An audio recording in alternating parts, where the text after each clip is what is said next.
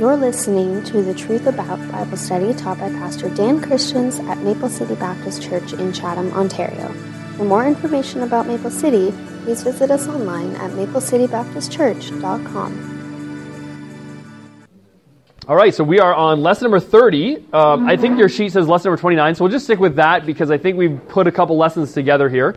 So, lesson 29 Are the miraculous gifts of the Spirit still in effect today? If you remember last, like two weeks ago, we left the class on a cliffhanger. Do you remember that? Probably not. I bet you were just like two weeks worried about the answer to this question.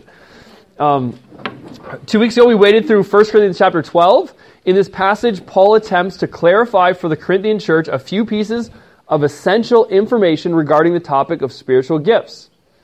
Before we get back into the subject, I want to remind ourselves what all the fuss is about. What was going on in the church during this time? Because in order for us to understand God's word well, we do need to understand that it was written in a context. It was written to a certain group of people for a purpose.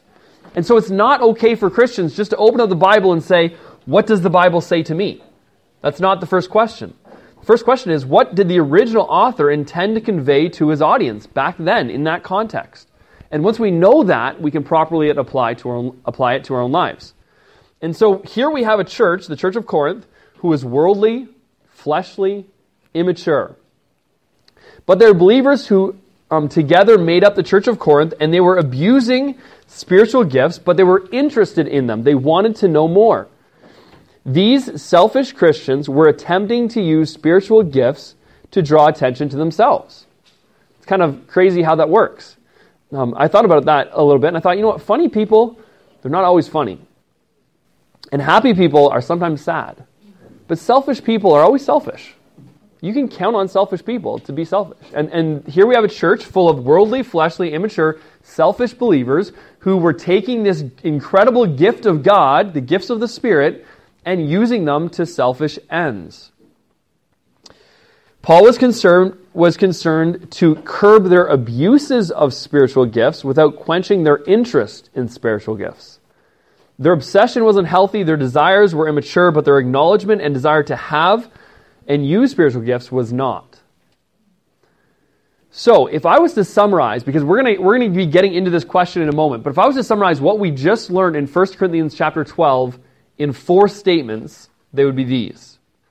Statement number one there is a deceptive danger inherent in spiritual gifts that we need to be aware of. Okay? There is a danger in spiritual gifts. We ought to be aware of it. That's how Paul starts out 1 Corinthians chapter 12. He goes on, statement number two God distributed a variety of spiritual gifts to whom he pleased to be used for his purposes of building the church. So God distributed the gifts to whom he pleased. Okay? Every man according to his will. For his purpose. Not for our purpose, not for what we think they should be used for, but for what God says they should be used for, and that is the building up of one another. Okay? It's to profit withal. Statement number three every person ought to embrace and exercise their own spiritual gift while valuing and benefiting from the spiritual gifts of others.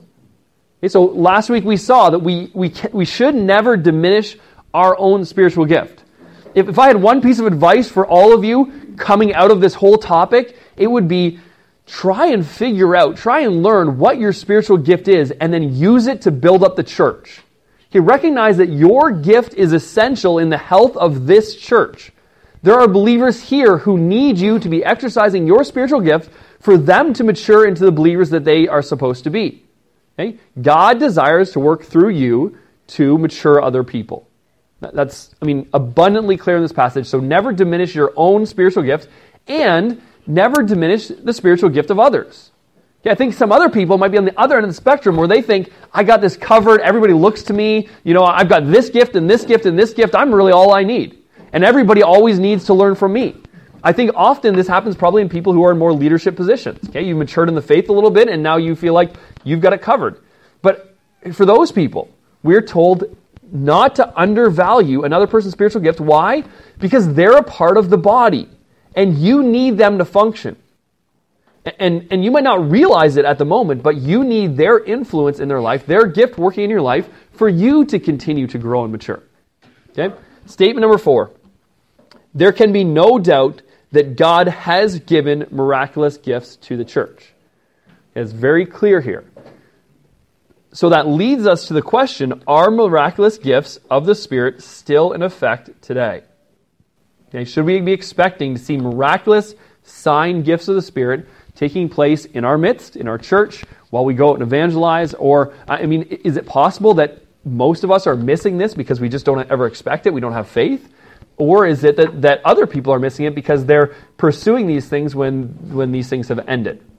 Okay? This is a very divisive gift, a very divisive topic within the church, right? We, the series is called The Truth About, and I don't know if you, you can't pick too many topics more divisive among Christians than the topic of spiritual gifts. The thing is, if you tell someone who thinks they spoke in tongues, they didn't speak in tongues, you're, I mean, you're undermining their whole experience of their Christianity. But if they say, no, I believe I spoke in tongues, they're saying what you believe the Bible says is not true. You're, you're misunderstanding the Bible, you're misunderstanding the history of the church. So, what is a big deal? And you add to that, you have so many fantastic theologians and fantastic preachers on both sides of the issue. I mean, really, half of the books in my library are written by people who, who are on different sides of this issue. So it is a, it's a huge topic within the church. I'm sure that even in this room, there are some differences of opinion. Here are the positions held by Bible believing Christians. Position number one is the cessationist position.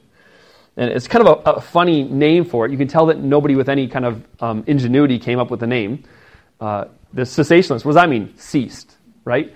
Um, not very interesting. But the problem with this name is that it gives the impression that it's not just that the, the miraculous gifts have ceased, but that the work of the Spirit has ceased. So people who take a cessationist position sometimes are labeled as those who expect not to, to see the Spirit to work, and honestly, sometimes act that way. A lot of times I think cessationalists, uh, we're a little bit scared of the work of the Spirit, and because we think that other people are abusing it, we just step way back from that, and so we don't talk about spiritual gifts. We, we try and just stay away from that topic. Yes? Are you saying the cessational, cessational view believes that all work of the Spirit has stopped? No, that's not what they believe, but, but some people understand it that way. That's not how it should be understood. The, the way to understand the cessationalist position is just that um, we're no longer expecting the miraculous sign gifts of the Spirit to be used on a regular basis in the church. Okay? And, and part of that is we believe we have complete revelation. And, and part of what, what we're going to see in a moment is that one of the reasons, one of the main reasons that we had miraculous sign gifts of the Spirit was to confirm the work of God, to confirm the revelation of God. Okay? So they needed prophets. They needed people who had this special kind of, of knowledge. They needed the apostles. They needed these things who now we say, eh, say have ceased because they were giving the truth to the church that the church didn't yet have. Right? I mean, prior to the, the Bible being completed, the New Testament being completed, what did they have to go on? And so they had prophets. And one of the ways that people, it was confirmed that these prophets were speaking from God was through signs and wonders and miracles. And so when you see somebody bring somebody from the dead or, or heal somebody in a miraculous, overt, obvious way where there's many witnesses and it's, it's just very clear, and then that person says, and God has said this, then it's just a sign that this is true. This is happening all through the Old Testament and the New Testament, that this is how um, miracles are being used. Okay? Miracles in Jesus' life were being used this way. And we'll see this in a little while. So there is um, the hard cessationalists. They would say that there's no miracles, no way. Just don't expect any type of work of God like that. There's the soft cessationalists, where it's not expected, but it's not impossible. And I would probably um, put myself in the second category of um, not expected but not impossible. Um, just putting my cards on the table so you can see them. Um, soft cessationalist, but I do realize that like I'm, I'm it's kind of, like some people would call it a weak cessationalist. So I'm like the word is they've ceased and it's weak. I'm, that's, it's really not a good title. But that's where I'd cl- cl- classify myself. Um, the continuationalists, on the other hand, it believes that the miraculous gifts of the Spirit, the sign gifts, continue. Okay? The argument of the continuationalists is very simple. Miraculous gifts were promised back in the Old Testament, book of Joel, in Joel chapter 2, verse 28, and it says, And it shall come to pass afterward that they will pour out my spirit upon all flesh, and your sons and daughters shall prophesy, your old men shall dream dreams, your young men shall see visions. Okay, so promise the Old Testament, this is what to expect. In Acts chapter 2, Peter quotes from this text, and he says, This is what's happening. Okay? The gifts of the Spirit are being poured out on the church. That's what's going on here. That's why we're all speaking in tongues like this. Um, the second thing that the continuation would say is they'd say the miraculous gifts are present um, here in the church of Corinth. Uh, in other words, they're, they, they are continuing in the church age. Like they're continuing all throughout what we see in the New Testament. Some people would, would argue that there's a decline in spiritual gifts, and there's a case to be made for that. But nevertheless, there still are um, miraculous gifts being used in the church. And the third thing they would say is um, that there's, it's never said that they would cease. The Bible is never abundantly clear that those gifts would cease. Now, some cessationalists would say, no, it actually does say that they'll cease. We'll talk about that in a little bit. But most continuationists say, no, that's a, that's a wrong interpretation of that text, and so the Bible never says that they'll cease. Um, we see many of these gifts on display throughout the book of Acts, and Paul says here not to be ignorant of them and to pursue them diligently. So, if you are a cessationist, we have to deal with all of those issues, all of those points that are raised, because they are strong points. It's a, it's a strong case. Um, there are different types of continuationists, just so we're, we're clear on who we're dealing with. Um, there's the, what's been called the third wave, started in the 1980s, and this was a group that, that really grew into something way, way beyond what the Bible seems to um, say spiritual gifts, even miraculous gifts, are supposed to be. And this, so this is where you get a, lot of the really crazy stories about gifts of the Spirit taking over people and them barking and laughing and, and doing all, all sorts of crazy things. Um, but what's interesting about this third wave is that it didn't start mainly in Pentecostal churches. It started in other denominations, um, eh, from maybe from the influence of Pentecostals. But Pentecostals kind of have stayed about where they're at since the 1960s. Okay, so you have the Pentecostal movement, which they they practice the gifts regularly in the church. Um, if you went to a Pentecostal church, you would expect at least once or twice or a few times to see somebody get up and speak in tongues. It, that's just a, a fairly normal thing for Pentecostal churches. There are exceptions, but that's the norm. Then you have what I'm calling the controlled charismatic. And this would be the group of people who, who seem to take the warnings against spiritual gifts very seriously, but they still believe they're in existence. So I would say that the controlled charismatic is the one who is attempting to um, practice spiritual gifts in the most biblical way possible. And this is the group that you have people like Wayne Grudem and Don Car- Carson. Those are some great theologians that they, they fit within this group. Um, it includes preachers that you probably know of, like David Platt, Matt Chandler, John Piper. Um, it, it, inc- it includes a lot of people who, everywhere else, we would agree with most of what they say. And yet, in this area, they're, they're different. They're, they're charismatic. So, um, on the other hand, there are some really great theologians who believe in cessationism. Um, guys like John MacArthur and B.B. Warfield, Norman Geisler, R.C. Sproul, Richard Gaffin. There, there's some pretty well known theologians who are, believe that the gifts have ceased. Um, and nearly all of the great reformers and most of the great preachers that you know from the past would be cessationalists. So, now we've got to figure out what we do. Okay? So, what are we supposed to believe? Do we just say, well, I, I know more of the guys in this group, so I'm just going to follow them? Hmm, some people do that, right? Unfortunately, a lot of times we get our theology from um, the most popular preacher on YouTube and not from the Word of God. And so we, we should, I hope, go to the Word of God to figure it out. Uh, I want to clearly define what we're talking about here when we're talking about these miraculous gifts. And so when we're talking about in the New Testament what the miraculous gifts of the Spirit are, they are overt, obvious, unexplainable acts of God that supersede the laws of nature. Um, it is God stepping in and intervening in a supernatural way or an unnatural way. Something very obvious, something that is very clear. Um, biblical miracles are obvious, irrefutable, and purposeful. So every single time we see these miracles taking place, there is a purpose behind them, and there's an audience present, and there is a very clear demonstration of the Spirit, um, of God's power. When we talk about the gifts of prophecy, throughout the Old Testament, and I would argue into the New Testament, it is God giving his infallible word to a man or woman to speak directly to another, or to the church, okay, or to Israel. So this is when God is giving a new revelation and it is perfect. It is infallible. It, it is at the same level as the Word of God. In fact, much of what the Word of God is, is the words of the prophets being spoken.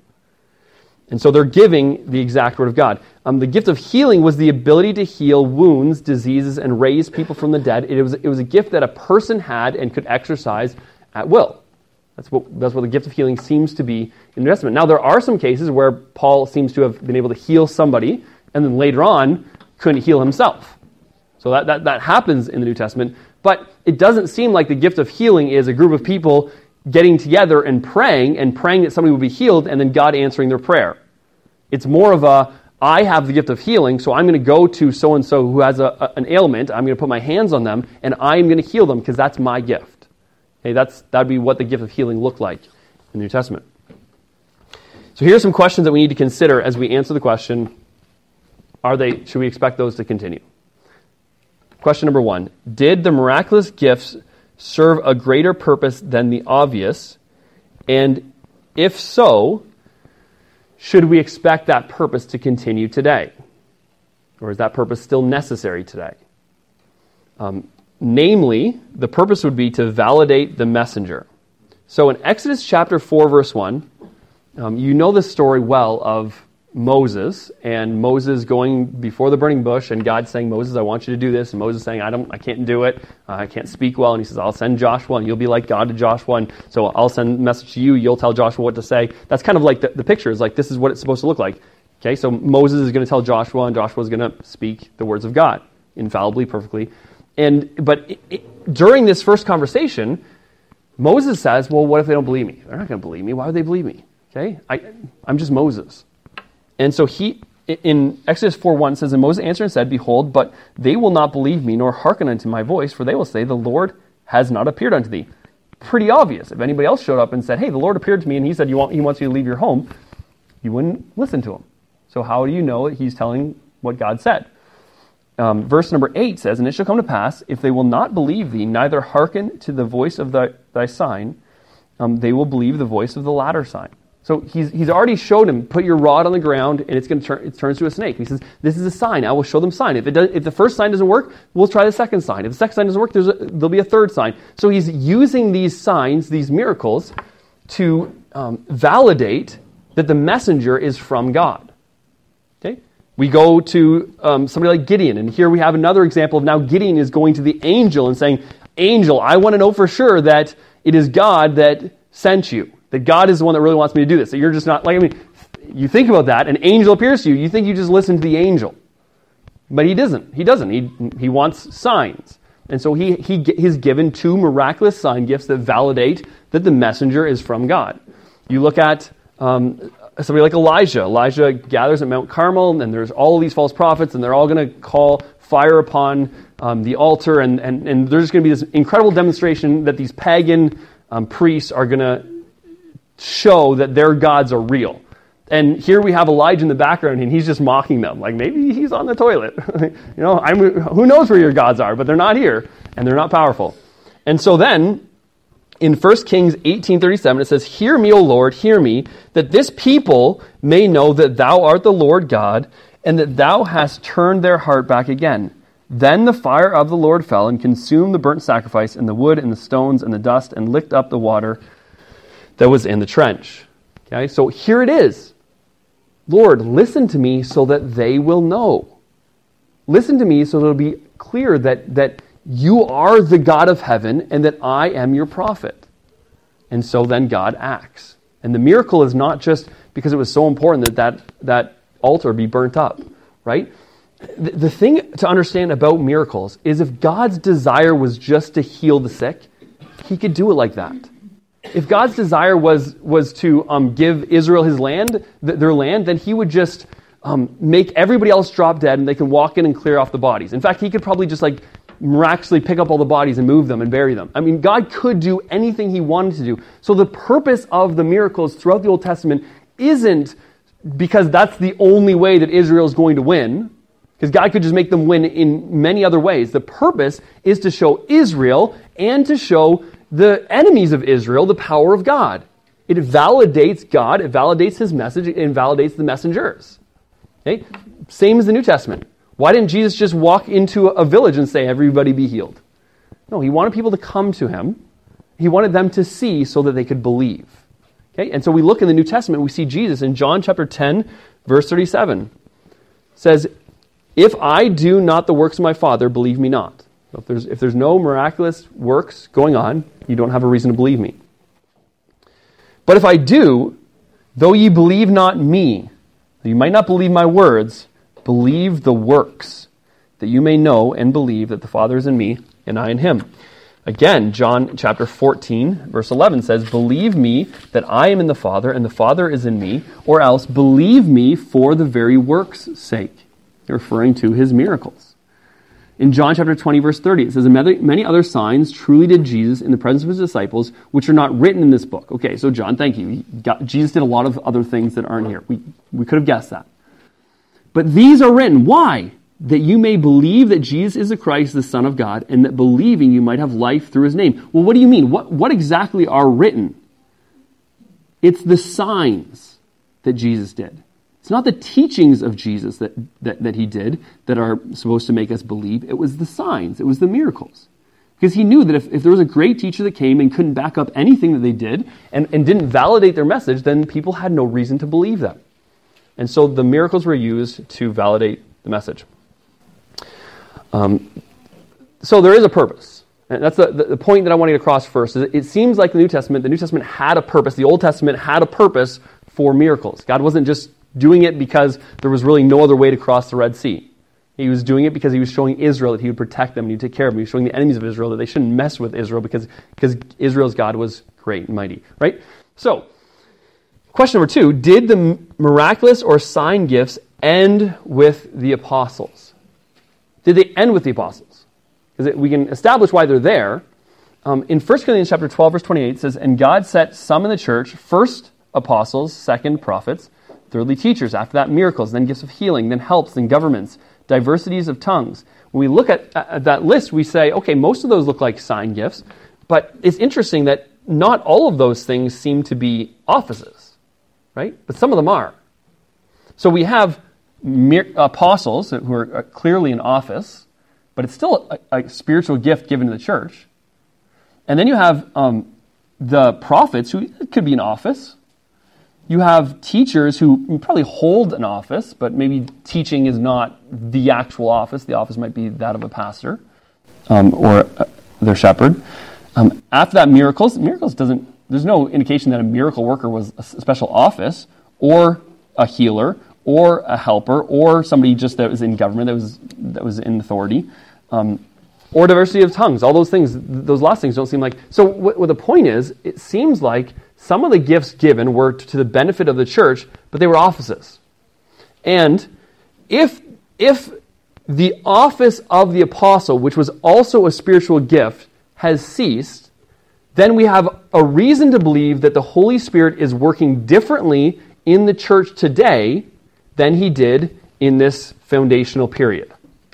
So I want, I want you to get that very clear.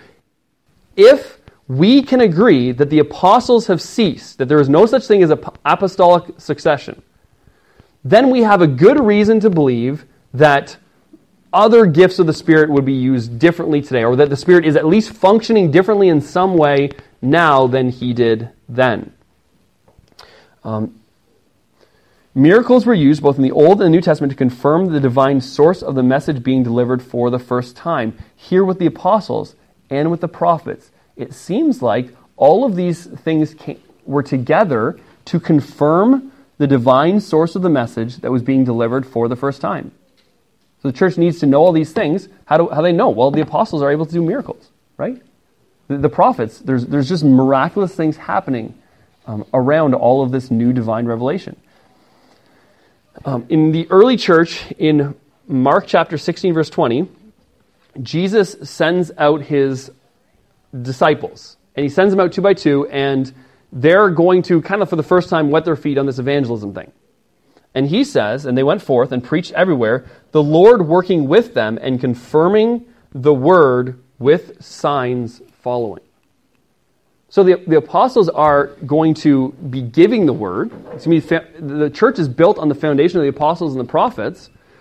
But one of the things we, I think we miss is here what, what's happening. He says the church is built on the apostles, apostles, and we assume, okay, well, that's, that's just it. That's Jesus um, uh, in first, uh, sorry, Matthew chapter 18. I'm going to build my church on you. And that's like, okay, so that's the foundation, the apostles' foundation. But it wasn't just the apostles there, it was also the prophets. So there, there are apostles and prophets that are the foundation of the church, and that's clear in the Bible. Well, what is the foundation then? It is the true words that they spoke. When you have a foundation, you don't need to build another foundation. Right? In fact, Paul says that. We're, we're not to build our own foundation, we're to, to build on another's foundation. And so everything that the church builds from the point of the apostles on and, and those early prophets on is the superstructure. It is the building above. It is not the foundation. Foundation is laid once. In Hebrews chapter 2, verse 2, it says, For if the word spoken by angels was steadfast, and every transgression and disobedience received a just recompense of reward, how shall we escape if we neglect so great salvation, which at first began to be spoken by the Lord? And then it was confirmed unto us by them that heard him, namely the prophet, the, the apostles. God also bearing witness both with signs and wonders and diverse miracles and the gifts of the Holy Ghost according to his own will. What, what seems to be happening here is um, the writer of Hebrews, which was probably written soon before the temple was destroyed in about 8068 or 8069, um, the writer of Hebrews is um, saying, he's looking back and he's saying, this is how we got the message that we have now. First the Lord, then those that heard him, confirmed by signs and miracles. It's like he's speaking in past tense, isn't it? It's, it's almost like at this point, most of that foundation has been laid. And so um, he is just giving kind of this is the great salvation. What's the great salvation? It's the message that, that they all delivered to us. So miracles were used to accompany the spoken word to confirm its authority as the word of God. When we look back on biblical history, we see that miracles are the exception and not the norm throughout biblical history. So when we look at the Old Testament, you, you might just glance over it and say, yeah, there's a miracle there, and there's a miracle in this book, and then this book, and this book. But remember, there's like 500, 1,000 years be- between those events. Okay? And there, there are huge gaps in time where there aren't these incredible, obvious miracles. Okay? So it's really unique what happened with Moses. It's really unique what happened with Elijah and Elisha. It's really unique what happened with in the New Testament with Jesus. And so it's not what, what the, God has always been doing. Um, what God seems to be doing is He's establishing something. Um, and during that time of establishment, there are miracles and there are signs and there are wonders. And then those things kind of cease until something new needs to be established. New re- revelation needs to be given. So that leads us to the question Did the miraculous gifts cease with the completion of the New Testament? And this is where we're getting into a very controversial passage, 1 Corinthians chapter 13. Both the cessationalists and the continuationists will use this verse to prove their point. Okay? So, 1 Corinthians 13, it says, Charity never fails. But whether there be prophecies, they shall fail. Whether there be tongues, they shall cease. Whether there be knowledge, it shall vanish away. For we know in part, and we prophesy in part. But when that which is perfect is come, then that which is in part shall be done away. When I was a child, I spoke as a child, I understood as a child, I thought as a child. But when I became a man, I put away childish things. For now we see through a glass darkly, but then face to face. Now I know in part, but then shall I know even as also I am known. And now abideth faith, hope, charity, these three but the greatest of these is charity. So the cessationalist looks at this passage and says, listen, it, says here that we prophesy in part, and that is that means partial. Our prophecy is partial. Okay, the tongues it's partial. It's and and what I think he, he's getting at, and what the cessationalist would be, say he's getting at, was the revelation that comes from the prophecy is partial. Okay, it's it's only a little bit at a time. But when that, is, which is um, perfect, or the word is complete, is come, then that which is partial will be done away. And so when a, a cessationist looks at those verses, he says it seems very clear that it's talking about um, talking about these miraculous gifts. The other thing that they would mention is that that which is in, when that which is perfect has come doesn't seem to it doesn't say clearly when the one who is perfect or the person who is perfect or uh, it, there's no um, personal pronouns that indicates it's a person rather than a thing. So when when that thing that is perfect has come is how they would read it, and that makes sense with the way it's written. Now the continuationists would look at that and they'd say, no, no, no. The thing that's perfect is Jesus. And so we're waiting for the second coming of Jesus, and now we have prophecy and all these other things in part, but someday we'll have the, what, is, what is actually complete, and that is the presence of Jesus. So you have to determine which one you think makes more sense to you.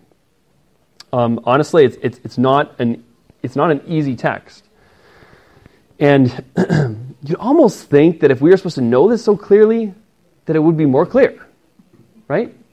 And so I, am trying to figure out, and I've, I've wondered this for a long time is it, is it because we're sinful that we don't understand this, even though we try as we might?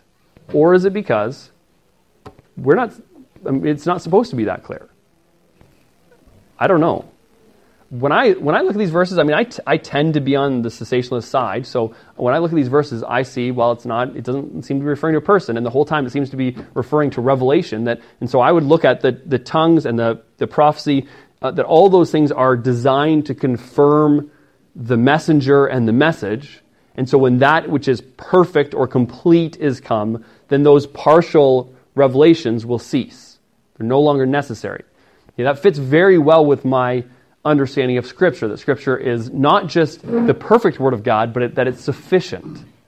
So, the, in other words, the Scripture, you don't need more than the Scripture, um, more revelation from, the God, from God than you have in the Scripture to live, to be a, a, a complete person. 1 Timothy um, 3.16 says this pretty clearly, right? That it's the man, for the man of God to be perfect and thoroughly furnished to, unto all good works, all we need is Scripture that's given by the inspiration of God and is profitable for doctrine, for proof, for correction, for instruction in righteousness, right? So the, the, the Bible seems to be um, saying that, uh, to me here, that when we have the perfect and complete revelation, that all of these partial revelations will no longer be necessary. But it's not 100% clear. So that's that. Dan, I think it's more evidence though, that we have the perfect Word of God, and mm-hmm. that's complete. And that's, mm-hmm. like you said, all Scripture reveals that's all we really mm-hmm. need. We mm-hmm. have a book of prophecy in Revelation telling us future mm-hmm. things that are going to happen. And so uh, I think we're just waiting for the fulfillment of Scripture. Yep, yep. And do they, the others that believe the other way, they believe that they're talking uh, exclusively about Jesus Christ and not yes. the Word of God? Yes. Now, so this is, um, Ms. Manning brings up a really good point. Um, so you, you, within that group of charismatics that I mentioned at the, at the start, there are some that believe and expect new revelation from God all the time.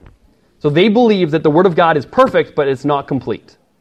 And so we expect God to speak to us. So that's where you'll have people who will pray and then they'll wait until God gives them a message after they pray right? And because they're, they're waiting for new revelation from God to, to guide their life because what they have in the Bible isn't enough. So if you've ever heard of Ann Voskamp, that book, Jesus Calling, that's what that book is. It's, it's teaching that you should wait for God to speak to you. Um, and so there's a huge group of charismatics that are that way, but there's also a huge group of charismatics that say, no, the Bible is the perfect and full and complete revelation. It is sufficient for everything we need. And so then you ask them, well, what do you, what do you expect prophets to do? What is, what is all, like, how are these things working? And they would say, well, prophecy is different than it used to be. Um, in fact, when you look at somebody like Wayne Grudem, who I think lays out the position for the continuationalist that is very Bible centered, the, the, the, the, like, we want to do it the way the Bible says. He defines all of those miraculous gifts in different ways than the Bible does. And he admits that. He says that back in the New Testament, this is what miracles look like. But the miracles that we expect to see today are very different. They're not overt, they're not obvious, they're not it's, it's lower back pain that's gone. It's not necessarily um, a limb that was cut off that it's now healed. I mean, so they're expecting a different version of miracles. They're expecting prophecy to be different. It's not new revelation, and all prophecy should be should be checked against this revelation. And he says that no modern day prophet should ever stand up and say, "Thus saith the Lord." They, and the way that it's worded, it's like um, you should say something like, "I think the Lord might have said this." Like that's that's really the new version of um, what prophecy is. And so, for all of for all of these gifts, depending on what you think the status of the Bible is, will guide some of your thinking and what you think those gifts can be. Because those gifts of prophecy can't be new revelation if the Bible is sufficient. But they can be new revelation if the Bible is not sufficient. And so, a lot of how you think about this is going to be determined by because if God gives everything we need, and it's why, why are we expecting God to speak a new word to us? So, um, the other thing that, that Grudem says is that modern day prophets should not be put under the same type of scrutiny as Old Testament prophets. In the Old Testament, if you got a prophecy wrong, you were stoned. In the New Testament, he does say that you shouldn't kill people if they try and prophesy in your life and it's not true. All right, so that they they recognize it. The biblical ones, like John Piper, John uh, uh, Wayne Grudem, um, Matt Chandler, David Platt, those guys that we listen to for, they would say that, yeah, there are gifts, but they're different. The, the manifestation of the gifts are different than they used to be.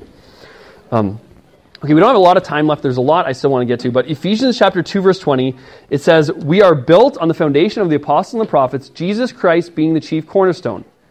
Then later on, Ephesians chapter 4, verse 12, he says, And he gave some apostles, some prophets, some evangelists, some pastors and teachers, for the perfecting of the saints, for the work of the ministry, for the edifying of the body of Christ, till we all come in the unity of the faith and of the knowledge of the Son of God, unto a perfect man, unto the measure of the stature of the fullness of Christ.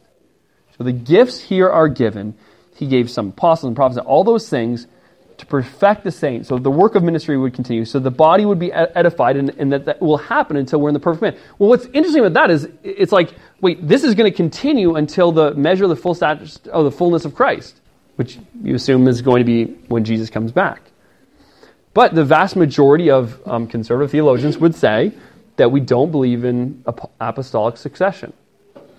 And the, the point that I would make here is the miraculous gifts that were given to the church in the first century and the miraculous gifts that were offices that were given to the church in the first century still do benefit the church today.